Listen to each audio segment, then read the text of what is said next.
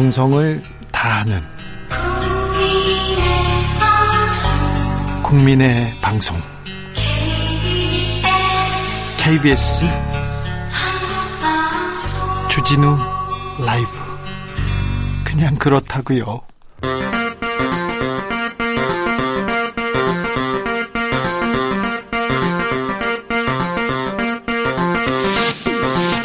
주진우 라이브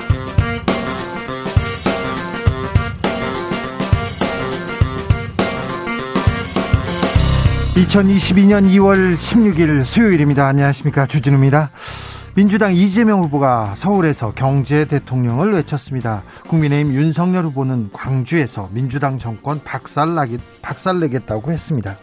국민의당 안철수 후보는 선거운동을 중산, 중단하고 유세버스 사고, 유가족을 위로했습니다.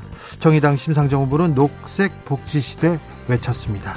3주 앞으로 다가온 대선 오늘의 판서는 판세는 어떤지 여의도 마사에서 읽어보겠습니다.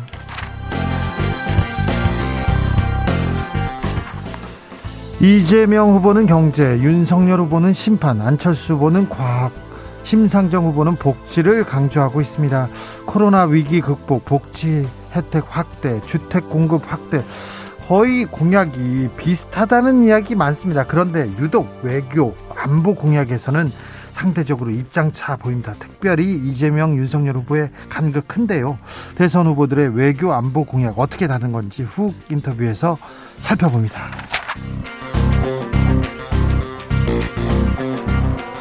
코로나 확진자 9만 명대로 껑충 뛰어 올랐습니다. 인구 100만 명당 중환자 숫자는 한국은 6명이고요. 미국은 46명. 아, 미, 일본은 14명입니다. 예, 일본이나 미국보다 낮은 수치인데 최근 증가세 폭발적으로 늘고 있어서 각별히 주의요합니다. 이재명 후보는 방역 체계 유연하게 바꿔서 경제적 고통 최소화하자 이렇게 얘기했고요. 윤석열 후보는 무능하고 부패한 민주당 정권이 코로나 방역도 실패했다고 비판했습니다. 코로나 현주소 어디만큼인지 주스에서 정리해 보겠습니다. 나비처럼 날아 벌처럼 쏜다. 여기는 주진우 라이브입니다.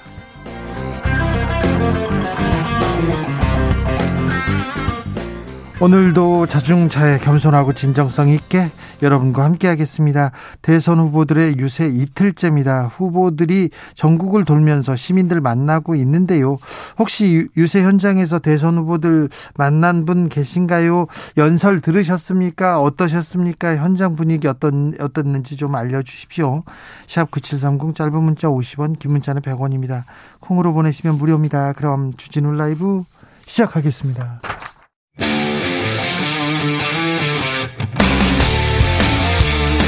탐사보도 외길 인생 20년. 주 기자가 제일 싫어하는 것은?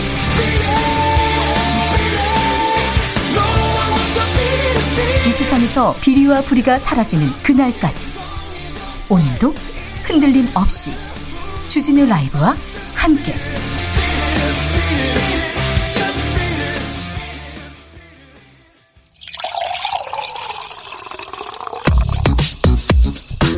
진짜 중요한 뉴스만 쭉 뽑아냈습니다. 줄 라이브가 뽑은 오늘의 뉴스 주스. 정상근 기자 어서 오세요. 네, 안녕하십니까. 코로나 확진자 오늘은 9만 명대를 기록했네요. 네, 오늘 코로나19 신규 확진자 수가 9만 443명이 나왔습니다. 어, 역대 최다 확진자 수고요. 10만 명을 목전에 두고 있습니다. 매주 확진자가 많이 늘고 있죠? 네, doubling, 그러니까 두 배씩 오르고 있는데요. 어, 아직 정점에 도달하지 않았다라는 의미이기도 합니다.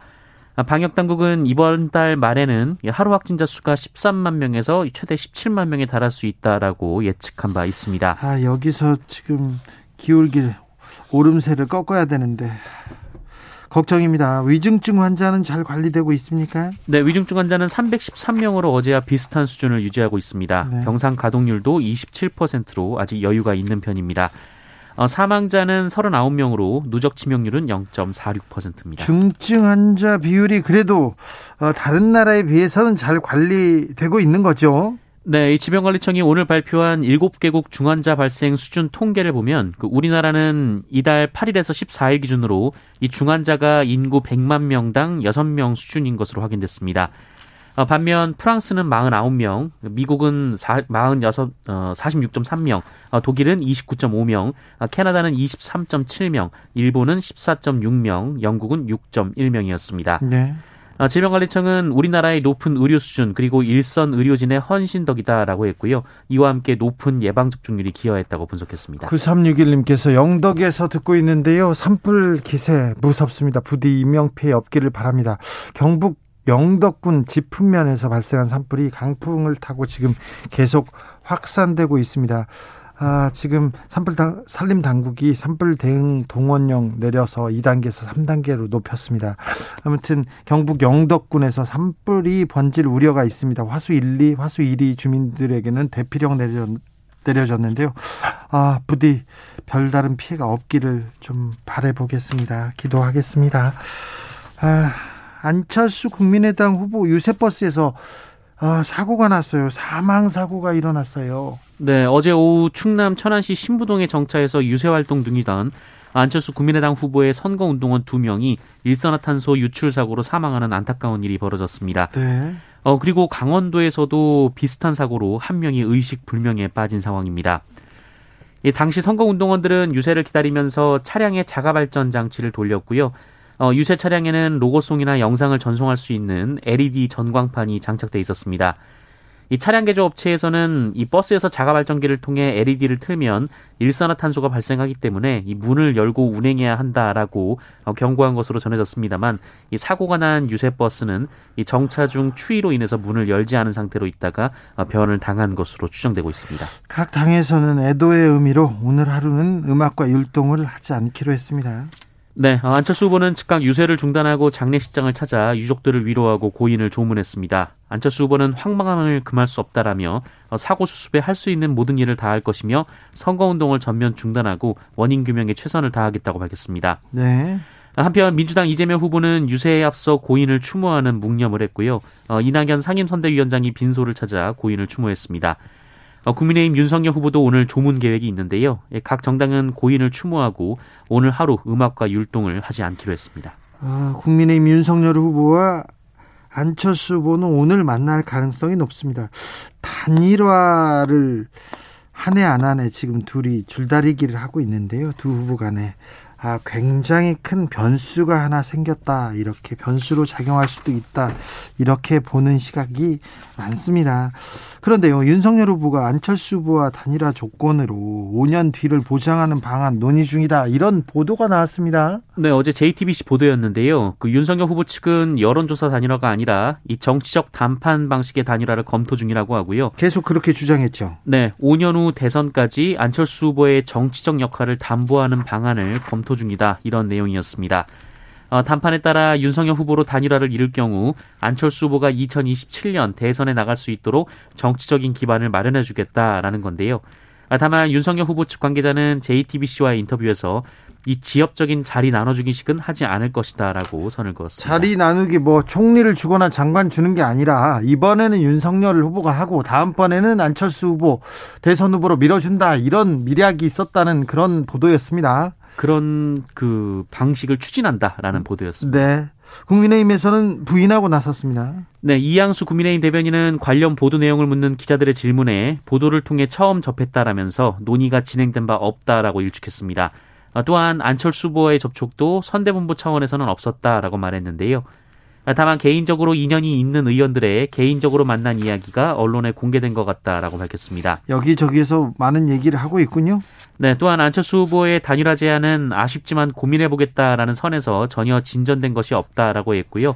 오늘 윤석열 후보의 국민의당 선거운동원 빈소 방문에 대해서도 인간적 도리라면서 일체의 정치적 해석을 경계해달라라고 말했습니다. 경계하겠지만 그래도 지금 단일화를 목전에 둔 단일화를 하겠다는 후보들이 많았습니다. 윤석열 후보, 안철수 후보 어떤 분위기가 이렇게 오고 가는 건지 아 굉장히 주, 이번 선거에서 첫 번째 이번 공식 선거운동 기간 중에 첫 번째 중요한 변수가 나왔다고도 볼 수 있습니다. 이재명 민주당 후보는 서울 강남을 찾았습니다.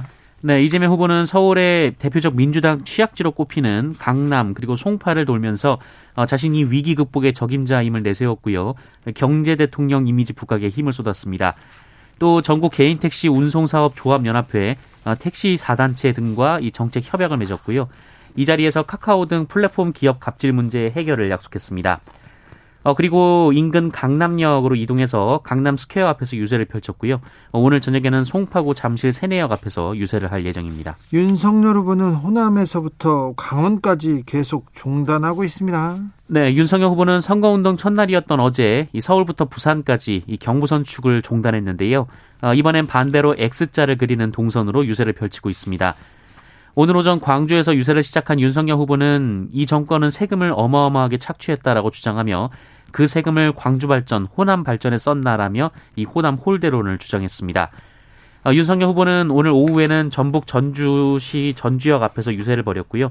어, 충북 청주와 강원 원주에서 저녁까지 유세를 이어간다는 계획 입니다. 코로나 시대에 대해서는 좀 달라지겠지 생각했는데 예전 선거 때처럼 이렇게 5개 집회, 대중 유세 이렇게 계속 이어갑니다. 네, 그렇습니다. 그죠? 많이 달라질 줄 알았는데 그 전 선거하고 비슷한 양상으로 가고 있습니다. 화천대유 대주주 김만배 씨가 민주당 의원에게 2억 원을 줬다는 보도가 나왔습니다. 네, 어, 검찰이 화천대유 대주주 김만배 씨가 2012년 총선을 앞두고 당시 민주통합당 의원 보좌관에게 금품을 전달했다라는 어, 진술을 이 남욱 변호사로부터 확보했다는 보도가 나왔습니다. 남욱 변호사의 진술입니다. 네, 이 남욱 변호사의 주장에 따르면 2012년 3월 이 천화동인 7호의 소유주이자 김만배 씨 언론사 후배인 배모 씨가 식사 자리에 2억 원을 마련해 왔고 이 김만배 씨가 A 의원 보좌관을 통해서 돈을 전달하겠다며 이 돈을 받아갔다라고 합니다. 어, 검찰 조사에서 나무 변호사는 김만배 씨가 돈을 가져갔지만 아무런 효과가 없었고 그 이후 돈을 돌려받지도 못했다라면서 어, 이른바 배달 사고 가능성도 언급한 것으로 전해졌습니다. 하지만 검찰은 이 진술을 바탕으로 사실관계를 확인했으나 이 별다른 혐의점을 찾지는 못했다라고 하는데요. 이 김만배 씨 측은 A 의원을 잘 알지도 못하고 또 친한 사이도 아니다라고 했고요. 이 당연히 돈을 준 사실도 없다라며 사실관계 자체를 부인한 것으로 전해졌습니다. 어, 그리고 2억 원을 전달했다고 지목된 A 의원 보좌관도 이 김만배 씨와는 전혀 모르는 사이라는 입장을 밝힌 것으로 전해졌고요. 네. 해당 의원실 관계자는 이 당시에는 A 의원이 현역도 아니었고 보좌관도 없었다라며 주장을 일축했습니다. 김만배 씨하고 보좌관은 모르는 사이였다. 배성 배모 씨는 배성준 씨입니다. 배성준 씨가 2억 원을 마련해왔다. 알겠습니다. 아, 윤석열 후보와 건진법사 의혹 계속 이어집니다. 네, 이 윤석열 후보 캠프에서 활동에 논란이 일었던 이 무속인으로 알려진 건진 법사가 아, 지난 2018년 이 소를 대상으로 끔찍한 동물학대를 자행한 행사를 벌여서 논란이 됐었는데요. 네. 어, 이 행사에 윤석열 당시 서울중앙지검장 그리고 부인 김건희 씨의 이름이 달린 연등이 발견돼서 논란이 되고 있습니다. 어, 김의겸 민주당 의원은 이 연등이 그 일반적인 불교 행사에 사용되는 연등은 아니었으며 어, 윤석열 김건희 부부가 상당한 액수의 등값을 냈을 것으로 추정된다라고 주장했습니다. 또 이 행사에 윤석열 후보 측 핵심 관계자로 불리는 윤한홍 의원의 이름이 어, 역시 연등에 있었고 또 윤석열 후보의 봐주기 수사 논란이 제기된 이현동 전 국세청장은 어, 직접 연단에 올라가 후원금을 전달했다라고 주장했습니다. 예, 국민의힘에서는 마타도라고 반박하고 있습니다. 국민의힘 측은 이 행사에 이재명 후보를 지지 선언한 사람도 개입돼 있고 또 연등에는 대통령과 충북지사라는 글귀도 포함돼 있다라고 주장했습니다. 어, 다만 유명인이 아니었던 김건희 씨의 이름이 적혀 있는 부분에 대해서는 해명을 하고 있지 않은 상황입니다. 네. 현직 지자체장이 법적 구속됐네요. 네, 지난 총선을 앞두고 민주당 경선에 개입한 혐의로 재판에 넘겨진 조광한 남양주 시장입니다. 네. 어, 보도에 따르면 조광한 시장은 지난 2018년 7월 취임 후 같은 당의 김한정 의원과 갈등을 겪었다라고 하는데요. 어, 이에 자신의 선거 운동을 도운 그 사람에게 이 김한정 의원 지역구인 남양주 을에 이 권리당원을 모을 것을 지시했다고 합니다. 이 권리당원을 많이 확보해서 이 경선에서 김한정 의원을 낙선시킬 목적이었다고 하는데요. 어, 그리고 경선을 앞둔 2019년 11월 이 주변 인사들에게 김한정 의원의 경쟁자였던 이 청와대 비서실 출신의 어, 김모 씨를 도와달라라고도 부탁을 했습니다. 어, 현직 지자체장으로서는 선거 개입을 한 것이다라고 검찰은 주장했습니다. 어, 그리고 의정부지방법원은 어제 이 같은 공소 사실을 모두 인정해서 징역 1년 6개월 그리고 자격정지 1년을 선고하고요. 조광한 시장을 법정 구속했습니다. 네. 아, 재판부는 판결문에서 공무원의 정치적 중립을 훼손하고 관권 선거를 주도했으면서도 책임을 떠넘기고 있다라고 양형 이유로 설명했습니다. 하지만 조광한 시장은 이권을 노리고 자신을 도왔던 이 정무비서가 면직된 뒤에 자신을 음해하고 있다라며 어, 즉각 항소하겠다라는 뜻을 밝혔습니다.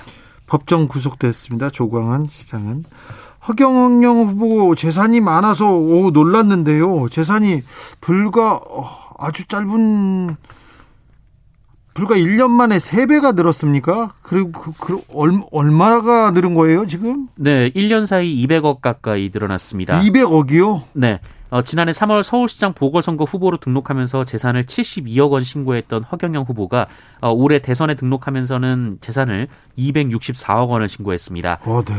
어, 그런데 지난해 이 소득세로 3천 원을 납부한 것으로 드러나 논란이 되고 있습니다. 3천 원이요? 네. 이 허경영 후보가 이 선관위에 지난해에 이 7,817만 원 상당의 세금을 납부했다 이렇게 신고를 했는데 어, 이 중에 종합부동산세가 한 5,100만 원 정도 되고 어, 재산세가 2,700만 원 정도 됐습니다.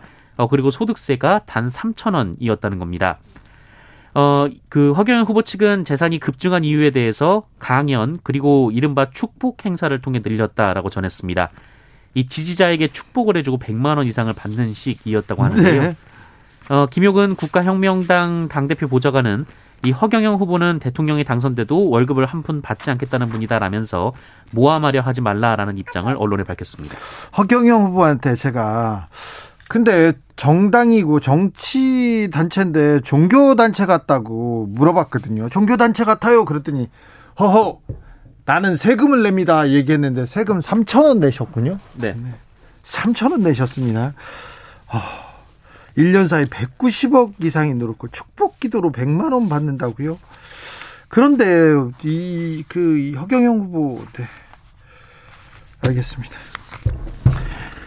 김원웅 광복회장 사퇴했습니다. 네, 수익금 횡령 의혹을 받아온 김원웅 광복회장이 자진 사퇴했습니다. 어, 김원웅 회장은 광복회 국회 카페 운영 수익금을 유용했다라는 의혹을 받아왔는데요.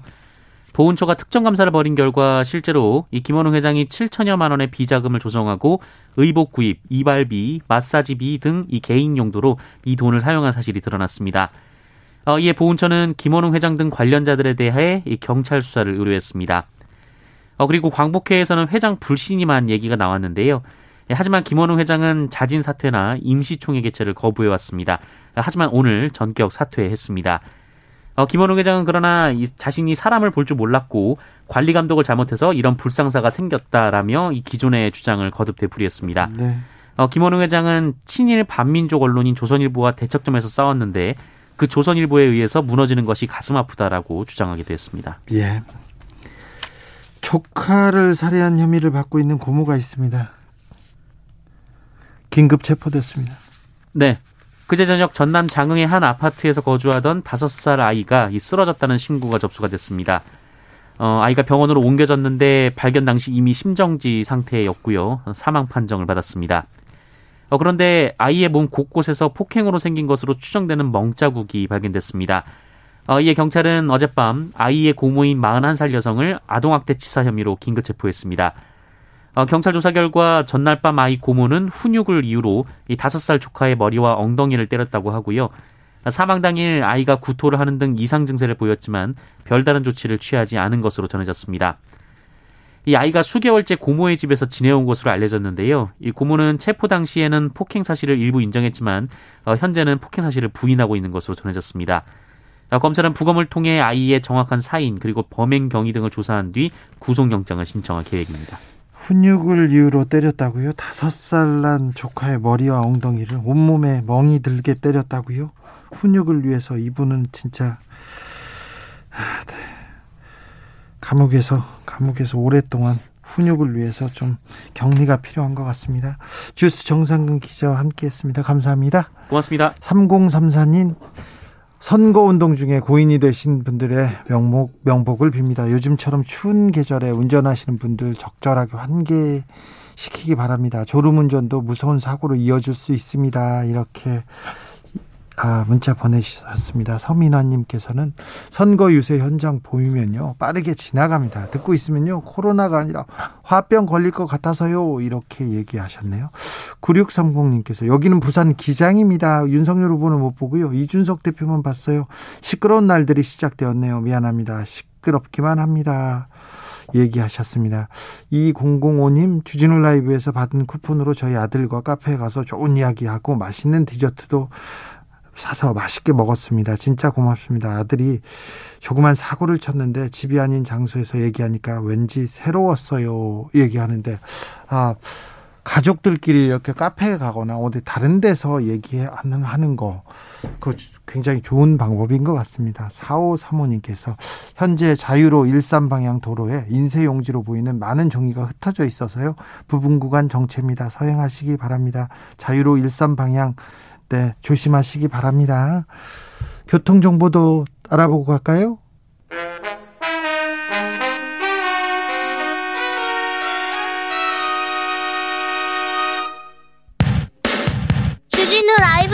퀴즈. 오늘의 돌발 퀴즈는 객관식으로 준비했습니다. 문제를 잘 듣고 보기와 정답을 정확히 적어 보내주세요. 남자 테니스 세계 랭킹 1위 선수인 이 사람이 코로나 백신 접종을 의무화하는 대회에는 앞으로 출전하지 않겠다고 했습니다. 이 사람은 백신 접종에 반대하는 건 아니지만 내 몸에 백신을 주입할 것인지 선택할 자유는 있어야 한다고 말했는데요. 코로나 대유행이 좀처럼 사라지지 않는 상황에서 이 사람의 메이저 대회 출전이 쉽지 않을 거란 전망이 나오고 있습니다. 프로 테니스 선수로 세르비아 출신인 이 사람의 이름은 무엇일까요? 보기 드릴게요. 1번 다비치, 2번 롱비치, 3번 조코비치. 다시 한번 들려드릴게요. 1번 다비치, 2번 롱비치, 3번 조코비치. 샵9730 짧은 문자 50원 긴 문자는 100원입니다. 지금부터 정답 보내주시는 분들 중 추첨을 통해 햄버거 쿠폰 드리겠습니다. 주진우 라이브 돌발 퀴즈 내일 또 만나요.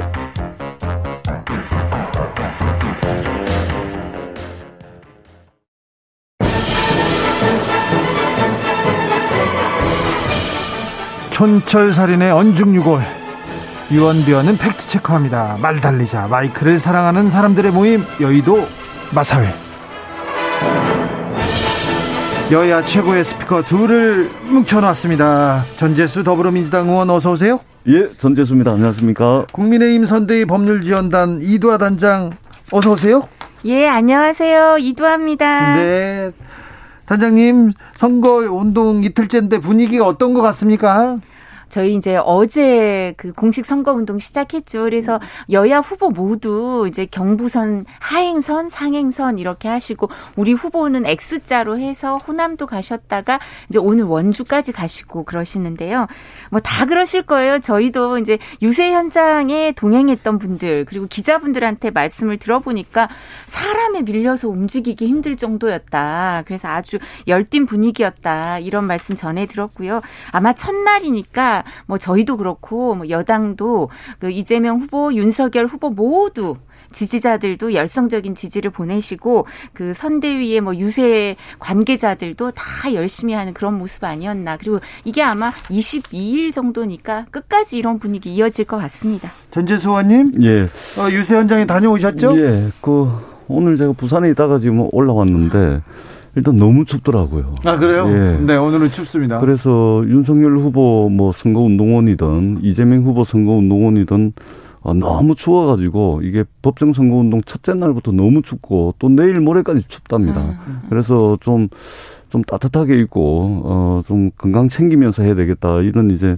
예, 좀 우려가 들더라고요. 네. 뿐만 아니라 이게 참 불상사가 생겼는데 안철수 후보 선거운동원 두 분이 이게 또 돌아가시고 그래서 오늘 저희들 같은 경우는 저도 이제 아침 11시에 제 지역구에서 이제 큰 유세차가 와가지고 유세를 했는데 일단 율동도 하지 않고 네. 음악도 끄고 어 그다음에 이제 돌아가신 두 분에 대해서 좀 이제 명복을 빌면서 어좀 이런 불상사 없이 큰 사고 없이 선거가 좀 끝났으면 좋겠다 이런 이제 바램을 가지고 있고 다만 추운 날씨에도 불구하고 이제 열기는 상당히 뜨거운 것으로. 네. 그리고 이게 여론조사에서도 잘 드러나는 것 같아요. 특히 이제 첫째 날에 이재명 후보는 상행선을 탔습니다. 경부선 상행선을. 네.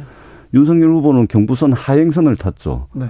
이게 그것도 최근에 상승세라고 하려고? 최근에 아이고. 여론조사 이제 상승하고 있고 하락하고 있는 고점을 찍고 하락하고 있는 그거가 상당히 대비가 되고 사실은 이제 오차범위내 일 1등, 2등은 의미가 없거든요. 통계학적으로 최선을 네. 다하겠습니다. 말 달리기 시작했습니다. 예. 아니, 뭐, 저희는 뭐 내려가든 올라가든 여론조사 추세는 저희가 뭐 상승세니까요. 뭐 저희는 그런 거 따로 언급을 안 했습니다. 그리고 여론조사 의미 없다고 하시는데 뭐 저희는 오차 범위 내에서든 뭐 밖에서든 저희가 1등을 하고 있기 때문에 여론조사 의미 없다 뭐 이런 말씀 오차 범위 내에는 의미가 1, 2등 의미가 없다라는 말씀 저희는 따로 드리지 않겠습니다. 이두화 단장님 그런데 예. 여론조사에서 윤석열 후보가 앞서고 있었는데 조금 박빙으로 붙었다. 이 이거는 여기까지는 동의하시죠? 예, 그렇지만 저희 부분 그 1월 이후에 저희가 일정 부분 다 올라오고 있어서요.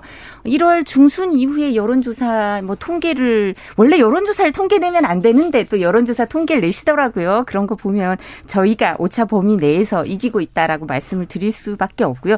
그리고 좀 전에 하신 말씀처럼 저도 정말 안타깝더라고요. 안철수 후보 이제 선거 운동원들 그리고 버스 운전하시던 분 그리고 명복을 빌고 유가족한테도 위로를 전하고요. 지금 또 치료를 받고 계시는 분이 계세요. 그죠? 그분 빨리 쾌유하셨으면 좋겠고 이재명 후보 유세차도 부산에선가요? 전도 사고가 있었어요. 거기도 조금 다치셨다니까 그분도 그분들도 빨리 회복하셨으면 좋겠고 저희도 이게 안전 점검을 계속하고 오늘도 그런 부분 안전 점검 잘해야 된다 이런 거 공지도 하고 있고요. 내부에서 그런 부분 유의하고 있습니다. 누구에게나 올 수 있는 일이니까 유의해야 되고요. 그리고 저희도 저희 유세랑- 단장은 이렇게 이, 렇게 말을 시작하지 않습니까? 네. 그러면 1절이 아니야. 3절, 4절. 아, 근데 저희 요 한 말씀은 저희도 율동이나 네. 로고송은 오늘 자제하고 네, 있습니다. 네. 그리고 후보가 그 천안에 그 유족들 위로하기 위해서 오늘 가신다죠? 상가- 예, 빈소 방문도 하십니다. 네. 예, 여론조사에 대해서 제가 조금만 더 말씀을 드리자면, 어, 통계학적으로 오차범위 내에서 1등, 2등은 통계학적으로 의미가 없는 것입니다. 그 말씀을 드리고 더 중요한 것은 법정 선거운동이 개시되는 그 시점, 그 시점에 상승 추세에 있냐, 저점을 찍고 반등해가지고 상승 추세에 있냐, 아니면 고점을 찍고 하향 추세에 있냐, 이것이 이제 에, 남은 20일 동안의 여론의 지형을 만들어 가는 것이거든요. 윤석열 후보가 정치 보복하겠다. 검찰 공화국을 만들어서 최측근 검사를 어 검사 등등으로 해 가지고 검찰을 직할 체제로 만들어서 정치 보복을 하겠다라는 발언 이후에 윤석열 후보가 여론의 정점을 찍고 고점을 찍고 우하향 곡선을 그리고 있고 반면에 이제 이재명 후보는 이재명 후보가 대통령이 돼서 민주당이 집권을 하더라도 코로나 이 역병이 지나가고 난 뒤에 위기가 도사리고 있는데 이 도사리고 있는 위기를 극복하려면 이재명 대통령과 민주당 정부만 가지고는 안 된다. 그래서 국민 통합 정부를 구성해 가지고 진영을 넘어서서 정책의 원산지와 정책의 출처를 따지지 않고 국민에게 도움이 되는 정책과 사람 다 쓰겠다. 이런 국민 통합 정부를 이야기하면서 네. 지금 우상향 곡선을 그리고 있다. 알겠어요. 그런 측면에서 이 여론의 추이는 굉장히 중요하다. 알- 이런 알겠습니다. 잠시만요. 여론조사 한 말씀만 드릴게요. 법정 선거 운동 시작하는 날 그때 발표난 여론조사 1등한 후보가 본선에서 다 승리했다고 합니다. 그날 오차 범위 내에서 1등한 후보 윤석열 후보입니다. 역시 역시 주술과 미신을 믿는 아, 그게 윤석열 후보 통계지 그게 어떻게 주술과 그 미신입니까? 같습니다. 잠시만요. 아니 네. 주술과 미신요? 여기 오살 의식을 더 행한 자, 그 얘기는 조금 이따가 하자고요. 사회위원장이시잖아요. 자, 선거 방송 통계 학적 의미로 자, 통계학적 의미로 1, 의원님. 2등은 상관이 없습니다. 그게 선- 과학이죠. 어? 법정 선거 운동을 시작하는 날 1등한 후보가 지금까지 모두 1등했다는 건 통계죠. 자, 통계학적으로 자, 이 의미 말씀 없습니다. 이, 예. 이 말씀은 꼭 드려야 되는데 선거 방송 심의상 오차 범위 안에 있으면 누가 앞선다 이렇게 말씀 못 드린다는 점 여기서 한번 그렇죠. 주시하고 그게 갑니다. 과학이죠. 자, 예. 여기서 자 전재수 의원님 네. 두분다 일절씩 하기로 짧게 하고 왔다 갔다 하시라고요. 물어볼 게 많습니다. 전재수 의원님, 예. 자 부산 북강서에서 예. 그래서 예. 북강서에서 예. 자 이재명 후보는 어느 정도 득표할 것 같습니까? 아, 제가 첫 번, 제가 내리 세 번을 떨어지고 네 번째 당선될 때 제가 56%를 받았습니다. 네. 그리고 다섯 번째 당선될 때는 제가 50.1%를 받았는데요. 최저 50.1%. 아, 그래요? 최대 56% 이것을 목표로 하고 있습니다. 그 목표로 하는 거는 그런데 지금 네. 바닥은 어떻습니까? 좀 모, 모자라죠? 지금 바닥은 이제 한 40대 35 정도 되는 것 같아요. 35? 예, 예. 아, 네. 조금 열세 있습니다. 좀 열세네요. 예. 지금 전재수 득표율을 따라가려면 조금 열세라는 거 한번 또 찍고 가겠습니다. 그런데 예. 아, 전재수 의원도 지적 했듯이 적폐청산 그리고 검찰 개혁 얘기를 하면 안 그래도 윤석열 후보는 검찰총장 출신이고 검찰 출신들이 많다 법조인들이 많다 그래서 검찰 공화국 되는 거 아니냐 이렇게 했는데 공약을 계속 쏟아내면서 이게 조금 영향을 미치는 것 같습니다. 어떻게 보셨습니까, 이두하 단장님? 아, 적폐청산과 관련해서 저희가 적폐청산 수사를 문재인 정부 초기처럼 할 거냐라고 해서 하, 해야죠. 대통령은 수사에 관여하지 않고 법과 시스템에 따라 원칙에 따라 수사가 이루어질 겁니다라고 한 게 정확한 팩트고요. 정치 보복 언급한 적이 없습니다. 후보가 오히려 거기에 대해서 내 사전에 정치 보복이란 없다 이렇게 말씀을 드리니까 그리고 문재인 대통령이 갖고 계시는 생각처럼 정치 정치 이제 살아 있는 권력을 수사하고 원칙에 따라 수사하고 성력 없는 수사를 하겠다고 말씀드렸더니 문재인 대통령 처음에 사과하라고 하시다가 그 말씀을 안 하시잖아요. 그럼 그게 오해였다고 이 부분 받아들이셨다고 생각할 수밖에 없고요. 그리고 이 부분에 대해서 검찰공화국 이런 얘기를 하시는데 민정수석실 폐지하고요. 검찰 예산 편성권을 자체적으로 주면서 오히려 검찰총장을 계속 상임위에 그리고 예산할 때 예결산 상임위 그리고 예결산 특별위원회에 부르겠다고 하는 게 오히려 법무부 장관 1인이 아니라 국회에서 검찰총장을 견제하겠다 이런 건데 어떻게 해서 검찰 권한을 강화한다고 오해를 하시는지 잘 모르겠습니다.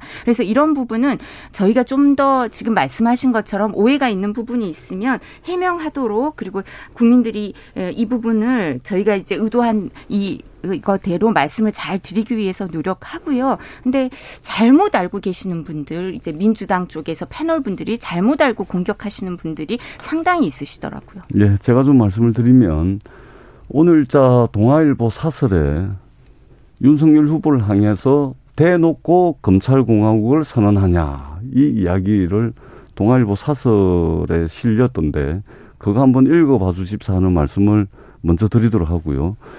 어, 노무현 대통령께서 사실은 이명박 정부와 정치 검사들에 의해서 사실상 모욕주기 수사, 먼지트리식 수사, 짜맞추기 기획 수사를 통해서 이명박 정부와 정치 검사들이 정치적으로 타살을 했습니다. 이때도 검사와 정치 검사와 이명박 정부는 명백한 정치 보복을 했음에도 불구하고 법과 원칙, 시스템에 의해서 수사하는 와중이었다. 이렇게 이야기를 했습니다. 대한민국 현대사에서 모든 정치 보복 수사는 법과 원칙에 의해서 이루어졌다라는 포장, 껍데기를 다 쓰고서 정치 보복이 이루어져 왔던 어, 검찰의 흑역사가 있었다. 이 말씀을 드리고요. 그 다음에 중요한 말씀을 우리 이두화 단장님께서 말씀을 하셨는데 청와대 민정수석실을 없애는 것은 그야말로 검찰공화국을 만들겠다는 겁니다. 청와대 민정수석실이라는 과정과 절차를 거치지 않고 패싱 해버리고 검찰을 직할부대로 만드는 것이죠. 직접 바로 그냥 하겠다, 다이렉트로 하겠다는 겁니다. 그렇기 때문에 민정수석실을 폐지하는 것은 검찰을 친위 친위 부대, 최측근 검사들을 통해 가지고 친위 부대를 만들어서 직할 체제를 만들겠다는 것이고 대한민국의 경찰청, 관세청, 국세청 많이 있습니다. 질병관리청 이런 외청들이 전부 그 상급 부처를 통해서 기획예산처와 예산을 협의를 합니다. 그런데 검찰청만 이것도 법무부의 같은 외청인데 외청임에도 불구하고 검찰청만 예? 법무부를 거치지 않고 기획예산처와 검찰총장이 직접 예산을 하겠다. 이건 뭐냐면 정치 보복할 수 있는 물적 기반, 즉 예산을 확보하겠다는 이야기에 다름 아니다. 이 말씀을 분명하게 드리도록 아, 하겠습니다. 잘못 알고 계시는 게 있네요. 지금 대한민국 예산 그 외청이요. 17개 내지 16개 정도 되는데요. 20대 국회에서 합의할 때 보면 17개 외청이라고 하고 있습니다. 그 의사록에 나옵니다. 근데 거기에서 뭐라고 나오냐면 국회는 제가 17개 의 외청 중에서 예산 편 편성권을 안 갖고 있는 데는 검찰총장밖에 없죠. 검찰청밖에 없어서 예산 편성권을 갖자고 했었던 거고요. 법안이 나왔었고요. 그리고 이 부분에 대해서 그러니까 예산 편성권을 검찰총장이 가지면 계속 검찰총장이 그 상임위에 나오게 되는 거죠. 지금 검찰총장 언제 보십니까? 검찰총장 인사청문회 때 한 번 딱 보고요. 그리고 계신데요. 1년에 한 번. 차장이 나옵니다. 예산 심사할 때는 네, 총장이 나오는 아니, 게 아니고 제가 차장이 말씀을 나와요. 드릴게요. 그러니까 네. 나오라고 하면 되는 거죠. 아니 뭐 제대로 말씀 하셔야죠. 아니요. 말씀 말씀하셔. 제가 말씀드릴 검찰총장이 아니고 아, 검찰청의 대검의 어, 차장이 나옵니다. 자, 제지 좀 해주세요. 자, 저러시면 안 되죠. 네, 저는 말씀하실 때 그런 적 자, 없습니다. 어떻게 그렇게 드릴게요. 예의가 없으실 수 있나요? 아, 자, 예. 자, 여기서 저 말씀드릴게요. 예산 편성권을 다른 부처는 다 갖고 있습니다. 말씀하시는 것처럼 대신 나올 수도 있지만 기본적으로 검찰총장 나와라 이렇게 얘기할 수가 있으니까 그렇게 하시면 되고요. 국회에서 두 번째. 윤석열 전 검찰총장이 어, 노무현 전 대통령의 불행한 죽음에 뭐 책임져야 될 일이 있다면 그 당시 그 노무현 전 대통령 사건 때 변호사 누구였습니까? 문재인 대통령 변호사셨잖아요. 뭐 그러면 문재인 대통령께서 윤석열 총장을 전 중앙지검장 시키고 총장 시키셨겠습니까? 그 부분에 대해서 자유롭다고 생각하니까 지검장도 시키고 총장 시키셨겠죠. 자, 그리고 또 하나만 말씀드리겠습니다. 문재인 대통령 민정수석하실 때 신동아랑 인터뷰하면서 DJ 대북 송금 특검 얘기하시면서 문제 있으면 다 수사해야 된다고 하셨잖아요. 그럼 이때도 정치 보복인가요? 자. 말씀을 너무 빨리 하셔가지고 네. 도대체 뭐 뭐에 대한 답변부터 저도, 드려야 될지 잘 모르겠는데요. 네. 대한민국의 모든 외청들은 그 주무부처가 있습니다. 그 주무부처를 통해서 기획예산처와 예산 협의를 한다라는 말씀을 드리고요. 그다음에 예산 심사를 할 때는 모든 외청의 청장들이 나오는 게 아닙니다. 차장들이 나옵니다. 그리고 담당 국장들이 주로 예산 심사에 참여하고 있다. 이 말씀을 드리고 검찰총장이 직접 기획예산처 장 어, 기획재정부 장관과 직접 예산을 협의하겠다라고 윤석열 후보가 이야기한 것은 정치 보복을 하기 위한 예산을 넉넉하게 확보하겠다 이 말씀에 지나지 않는다라는 말씀을 다시 한번 드리도록 하겠습니다. 김희영님께서 견제받지 않은 권력은 반드시 부패합니다. 검찰 견제는 누가 합니까? 이렇게 물어봤는데 어, 검찰, 검찰, 개혁을 할지 예. 그리고 또 검찰한테 독립을 독립을 독립권을 줄지 국민들이 이번 선거에서 좀 판단하게 될 예. 겁니다. 근데 제가 하나 말씀드린 거 싶은 게 저는 저희도 사실은 뭐, 어, 지난 그 문재인 정부 시절, 그 다음에 저희도 수사를 받은 적도 있고, 가까운 분들이. 저도 뭐 금융거래 이거 조회도 받고 그랬었는데요. 저는 검찰 두려워하지 않았습니다. 제가 떳떳한데 왜 두려워하나요? 또, 검찰이 있는 죄를 덮어줄 사람도 아니지만, 없는 죄를 만들 능력이 그, 그거, 있는 거는 자, 근거가 있기 때문이겠죠. 그거는 제가 한마디 하 고 네. 싶은데, 검찰이 나서면 무섭습니다. 없는 네. 제도 없는 제도 만들어 가지고 괴롭힐 수는 있어요. 그런데 이 무죄가 받을 수 있는데 무죄를 받기 위해서 계속 노력하는 그 과정 굉장히 고통스럽습니다. 근데 지금은 지금 말씀드리지만 검찰은 원래 법원 사법부가 견제를 하는 구조로 돼 있고요. 검찰은 자, 정치적으로 정치에서 독립 수사시키면 이제, 됩니다. 이제 이 얘기는 네. 그만하겠습니다. 아니, 근데 국민들이 국민들이 검찰한테 독립권을 줄지 검찰을 견제해야 되는 건지 이 부분에 대해서 판단할 것 같습니다. 예, 우리 10초 드릴게요. 예, 예. 네. 우리 이두화 단장님께서 어, 교과서에 나오는 검찰 이야기만 하시는데 최근에 김학의 사건 봤지 않습니까? 7년 동안 동영상이 공개되고 그 동영상이 김학의였음에도 불구하고 사법 처리 못했고 자. 윤우진 전 세무서장 여기까지 할게요. 법무부 장관의 수사 지휘권 발동이 없었으면 자. 지금 구속 기소돼 가지고 지나가겠습니다. 네. 이 말씀 새로운 증거가 새로... 나왔기 때문이죠. 그때 증거가 부족했기 때문이죠. 이제 넘어갈게요. 네. 네. 그리고 네. 공수처가? 다 원래 일을 하면 되는데요. 네. 공수처장과 공수처 검사를 어떻게 임명하셨는지 제대로 활동을 못 하고 있어서 정상화해야죠. 자, 공수... 처가 견제하면 됩니다. 그런데 공수처도 폐지할 수 있다고 했기 때문에 하겠다고 우선 말씀드렸죠. 자, 자 여기 넘어가겠습니다. 어제부터 이제 TV 토론 이렇게 음. TV 광고 나오기 시작했는데 이두화 단장님 네. 어, 이재명 self diss 광고 어떻게 보셨어요? 저희 어, 시청률이 1% 높았다고 또 이제 좀 전에 방송에서 민주당 쪽 패널이 말씀을 해주시던데 3.6, 2.6 정도 나왔다고 합니다. 이재명 후보 3.6, 윤석열 후보 2.6 정도 나왔고 6시 10분쯤 방송했고 저희 6시 40분쯤 방송한 걸로 알고 있는데 저희가 예상했던 것보다 시청률이 좀 낮죠. 근데 이 부분에 대해서 커뮤니티나 이렇게 인터넷 반응, 빅데이터 분석을 해보면요. 이재명 후보 그 광고에 대해서 이제 여러 가지 짤이 미리, 밈이 많이 돌아다니더라고요. 부정적인 게. 그래서 저희도 뭐 그걸 유심히 지켜보면서 다음 이제 광고를 찍을 때 반영도 하려고 하고요. 빅데이터 분석을 봤을 때 저희는 광고 반응이 괜찮지 않나라고 생각을 하고 있습니다. 네. 자, 전재수 의원님, 혹시 국민이 부른 후보, 이 윤석열 후보의 광고 보셨어요? 그러니까 사실은 저희들이 이제 저도 선거를 다섯 번을 해봤습니다만 이 선거 포스터, 현수막 그런 거 굉장히 정말 고심의 고심을 다 하거든요. 네. 거기에 이제 메시지를 담기 위해서 노력을 많이 합니다. 네. 그러니까 가장 흔한 후보가 제가 이제 선거 떨어질 때 주로 썼던 포스터가 뭐냐면 북구의 아들, 아. 북구가 키운 사람, 네. 뭐 이런 거거든요. 근데 그게 이제 이 메시지가 없는 겁니다, 사실은. 네. 그러, 그러기 때문에 윤석열 후보 그 메시지를 보니까 국민이 키운 윤석열 뭐 뭐뭐 뭐 내일을 바꾸는 대통령 아무 메시지가 없죠. 반면에 이제 이재명 후보 보면은 우리가 이 코로나 역병이 조만간에 지나갈 텐데 역병이 지나가고 난 뒤에 커다란 위기가 도사리고 있습니다. 이 위기를 어 극복하는 데 있어서는 아무래도 일 잘하는 후보, 검증된 후보, 실적과 성과를 낸 후보를 결국은 선택할 수밖에 없고 선거의 본질이라는 것은 우리 국민 한 분한 한 분이 자신의 권한을 어느 사람에게 위임을 해가지고 자기 대신 자신을 위해서 일해줄 대리인을 뽑는 거거든요. 네. 그러면은 일 잘할 사람, 일할 사람을 뽑게 돼 있는 것이죠. 정치 보복하겠다, 정권 심판하겠다 이런 사람 뽑아놨다가 그 다음 날부터 배가 고프고 경제가 안 살아나고 코로나가 계속되면 어떻게 되겠습니까? 알겠습니다. 광고 얘기는 네. 좀 부드러울 줄 알았는데 저, 자 이두화 단장님. 어, 성남시장 때 공약 이행률 90% 넘는다고 주장하시는데 법률 소비자 연맹에서 나온 수치를 보면 60여 퍼센트에 지나지 않고요. 그리고 어, 경기도지사를 하시면서 지역 성장 성장률이 계속 하락하더라고요. 2018년, 19년, 20년 계속 하락했고요. 그래서 이게 검증 유능하다고 검증이 됐는지 잘 모르겠는데 유능하다고 검증되신 거 있더라고요. 중앙일보인가요? 하루에 18번 식사를 하시더라고요. 저녁에 9번, 뭐 점심에 몇 번인지 모르겠는데 하루에 18번 식사가 가능하신가 봐요. 업무 추진비 분석한 자료라고 합니다.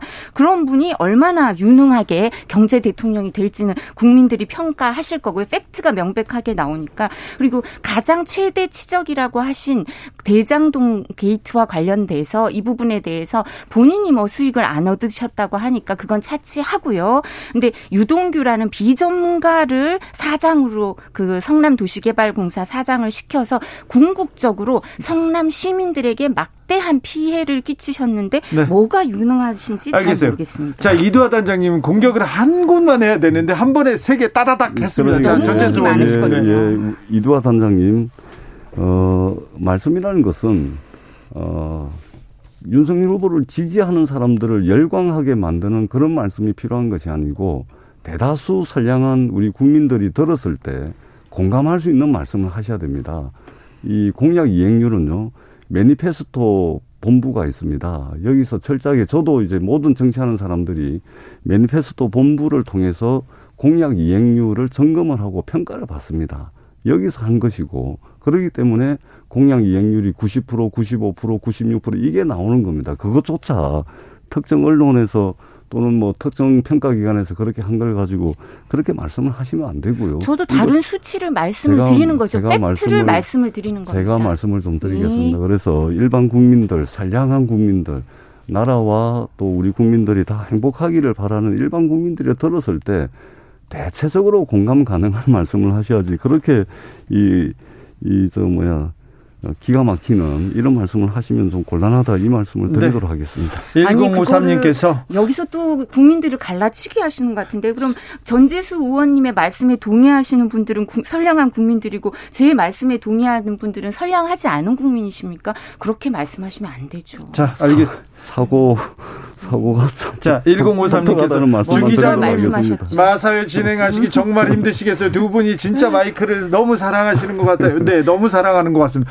오늘따라 이두하 단장님이 더또 어, 선거 공식 선거 운동 시작돼 가지고 더 열심히 달리십니다. 아니 너무 이렇게 저는 전재수 의원님 방송하면서 아 뭐 한 번은 보니까 돌직구 쇼에 나오셔서 이제 김혜경 씨 카드 쓰신 거 법카 갖고 아 공적인 것도 있고 사적으로 쓴 것도 있는 것 같습니다라고 말씀을 하시더라고요. 그래 그런 분 처음 뵀거든요. 인정을 하시는 분. 그래서 아 인정할 건 인정하시는구나 싶었는데 처음 방송을 같이 해요 오늘. 근데 안 그러신 것 같아요. 자 마지막으로 제가 이, 제가 되게 황당하다 이 말씀으로 네, 알겠습니다. 하겠습니다. 6034님께서 우리 유권자들 너무 힘들어요. 정신이 없어요. 선거 빨리 끝났으면 좋겠어요. 현실이 슬퍼져요. 얘기하는데 그래도 이럴 때일수록 정신을 똑바로 차리고 어떤 후보가 우리 미래를 위해서 나를 위해서 우리를 위해서 우리 국가를 위해서 일할 수 있는지 좀 잘 선택해야 됩니다.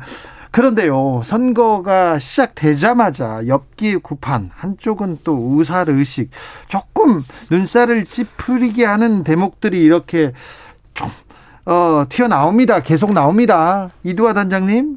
근데 엽기 구판, 오살 의식 다 저희 일이 아닙니다. 엽기 구판이라고 하시는데 그 부분 김의견 의원이 주장하신 거 말씀하시나 본데요. 뭐 우리 후보랑 그 배우자 이름이 있다 그랬는데 대통령 그리고 충북 도지사 이시종 도지사 이름은 그럼 어떻게 된 거냐? 우리는 이 행사에 관여한 바가 없고 여기에 연등값을 낸 적도 없다 이랬더니 김의겸 의원이 다시 해명하실 때 대통령은 관여하신 바가 없고 이 충주시 행사니까 충북 도지사는 관여한 것 같다. 주최 측이다 이랬는데요. 이시종 도지사의 해명이 나왔습니다. 자기 관여한 바 없고 충주시에서 하는 행사 아니랍니다. 그러니까 김의겸 의원님의 말씀이 그 같은 당에 계시는 분의 말씀으로 반박이 되니까요. 더 이상 드릴 말씀이 없고요. 그리고 오살 의식 황당한 건 이런 게 황당한 거죠. 2월 3일장가요. 상임위원장 대한민국 바로 세우기 상임위원장으로 이재명 후보 선대위에 임명장을 자기가 받았다고 올려놓으신 분이잖아요. 그분이 우리 후보를 상대로 무슨 집인형인가 만들어서 오살 의식을 하셨더라고요. 이런 분이 황당하신 거 아닙니까? 예, 제가 좀 말씀을 드리면 어, 윤석열 후보 손바닥에 왕자 써가지고 나오시죠. 그 부인 되시는 김건희 씨는 윤석열 후보가 영적인 사람이다라고 이야기를 했죠. 그리고 뿐만 아니라 이것이 문제가 되는 것은 건진법사라는 분이 실제 캠프에서 활동을 했고 그것도 상당한 영향력을 가지고 있었고 문제가 되자마자 그 본부를 해체를 시켜버립니다. 윤석열 검사식의 증거인멸인 것이죠. 뿐만 아니라 건진법사와 그 서성 이분들이 한날 한시에 다 사라져 버립니다. 기자들이 어떻게 좀 취재 좀 하려고 온 사방팔방을 그냥 건진법사 찾아 산만리를 하는데도 싹 사라져 버립니다. 왜 사라지는 것이죠? 그리고 건진법사가 코바나 컨텐츠 고문이었다. 그 명함도 공개가 됐지 않습니까? 그런데 모르는 사람이다. 이런 식으로 지금 넘어가고 있는 것이죠. 문제는 오살의식 잘못됐죠. 그런 거 하면 안 되죠. 문제는 캠프에서 실제 영향력을 행사하고 오랫동안 그 영향력을 유지해 왔다. 그리고 우리 국민들께서 굉장히 트라우마를 가지고 있는 이 비선에 대한 그런 우려가 있다. 이 말씀을 드립니다. 건진법사 처남이 또 어, 윤석열 후보를 수행했다라는 보도도 상당히 많지 않습니까? 그러기 때문에 오로지 행불행을 어 그것에 따른 주술에 의한 어떤 국정 운영 이것에 대해서는 우리 국민들이 한 번 겪었기 때문에 두 번 겪을 수는 없는 거 아니겠습니까? 그렇기 때문에 이 부분은 어, 윤석열 후보가 그냥 증거인멸하고 어, 선거 캠프 본부 해체해버리고 나와 상관없다 이렇게 넘어갈 것이 아니고 국민들께 소상하게 자세하게 설명할 필요가 있다 이 말씀을 드리겠습니다. 네. 첫 번째 대한불교 종정협의회 기획실장 이름으로 왔다 갔다 한 적은 있지만 저희가 이분한테 준 임명장이라도 나왔나요? 무속인 관련해서 민주당은 임명장 많이 나왔죠. 그거 해명하시고요. 두 번째 그 대한불교 종정협의회 사무총장을 지내서 기획실장보다 높은 사람 그 사람이 2018년부터 이재명 후보 지방선거에서 캠프에서 직책을 맡고 활동하고 있습니다. 그러면 이 이분 그 이재명 후보는 2018년부터 무속인한테 좌우되는 건가요? 이분이 어떻습니까? 평통에서도 직함을 그 임명장을 받으시고요. 그리고 이재명 후보 그 지난 구, 작년 9월에 경선 과정에서 종교인들이 지지 성명할 때 이분이 이 사무총장이 그 선언문을 읽으신 분이죠. 그리고 이분 지금 그 뒤로도 이재명 후보 그 작년 1월에 예, 올해 1월에 송영길 대표한테서 선대위에 또 임명장 받으신 분입니다. 2018년부터 그렇게 밀접하게 해오셨으면 이분은 어떤 관계인가요? 이재명 후보하고 임명장이 말해주지 않습니까? 우리는 지금 말씀하신 게 전혀 근거가 없고 물증도 없는 얘기를 그냥 주장만 하고 계시는 거고 없습니까? 네, 민주당에 대해서는 증거가 나오는 거죠. 우리가 임명장이 나온 적이 있습니까? 우리한테 나왔잖아요. 무슨 영향력을 행사하신 거예요? 화면이 나왔잖아요. 사진 사진은 아는 사람 거기 많이 있는 거죠. 여기 이재명 후보 이분 서 사무총장이란 자, 분하고 사진 많이 나오시던데요. 예, 예. 제가 좀 말씀을 드리겠습니다. 많은 국민들께서 윤석열 후보와 김건희 씨를 떠올리면 어, 이렇게들 요즘 말씀하신다 그래요.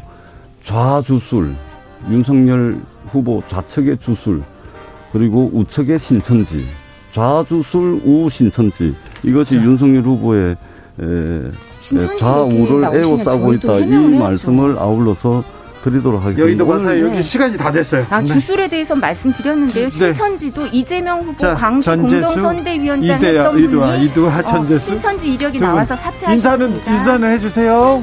네, 감사합니다. 네.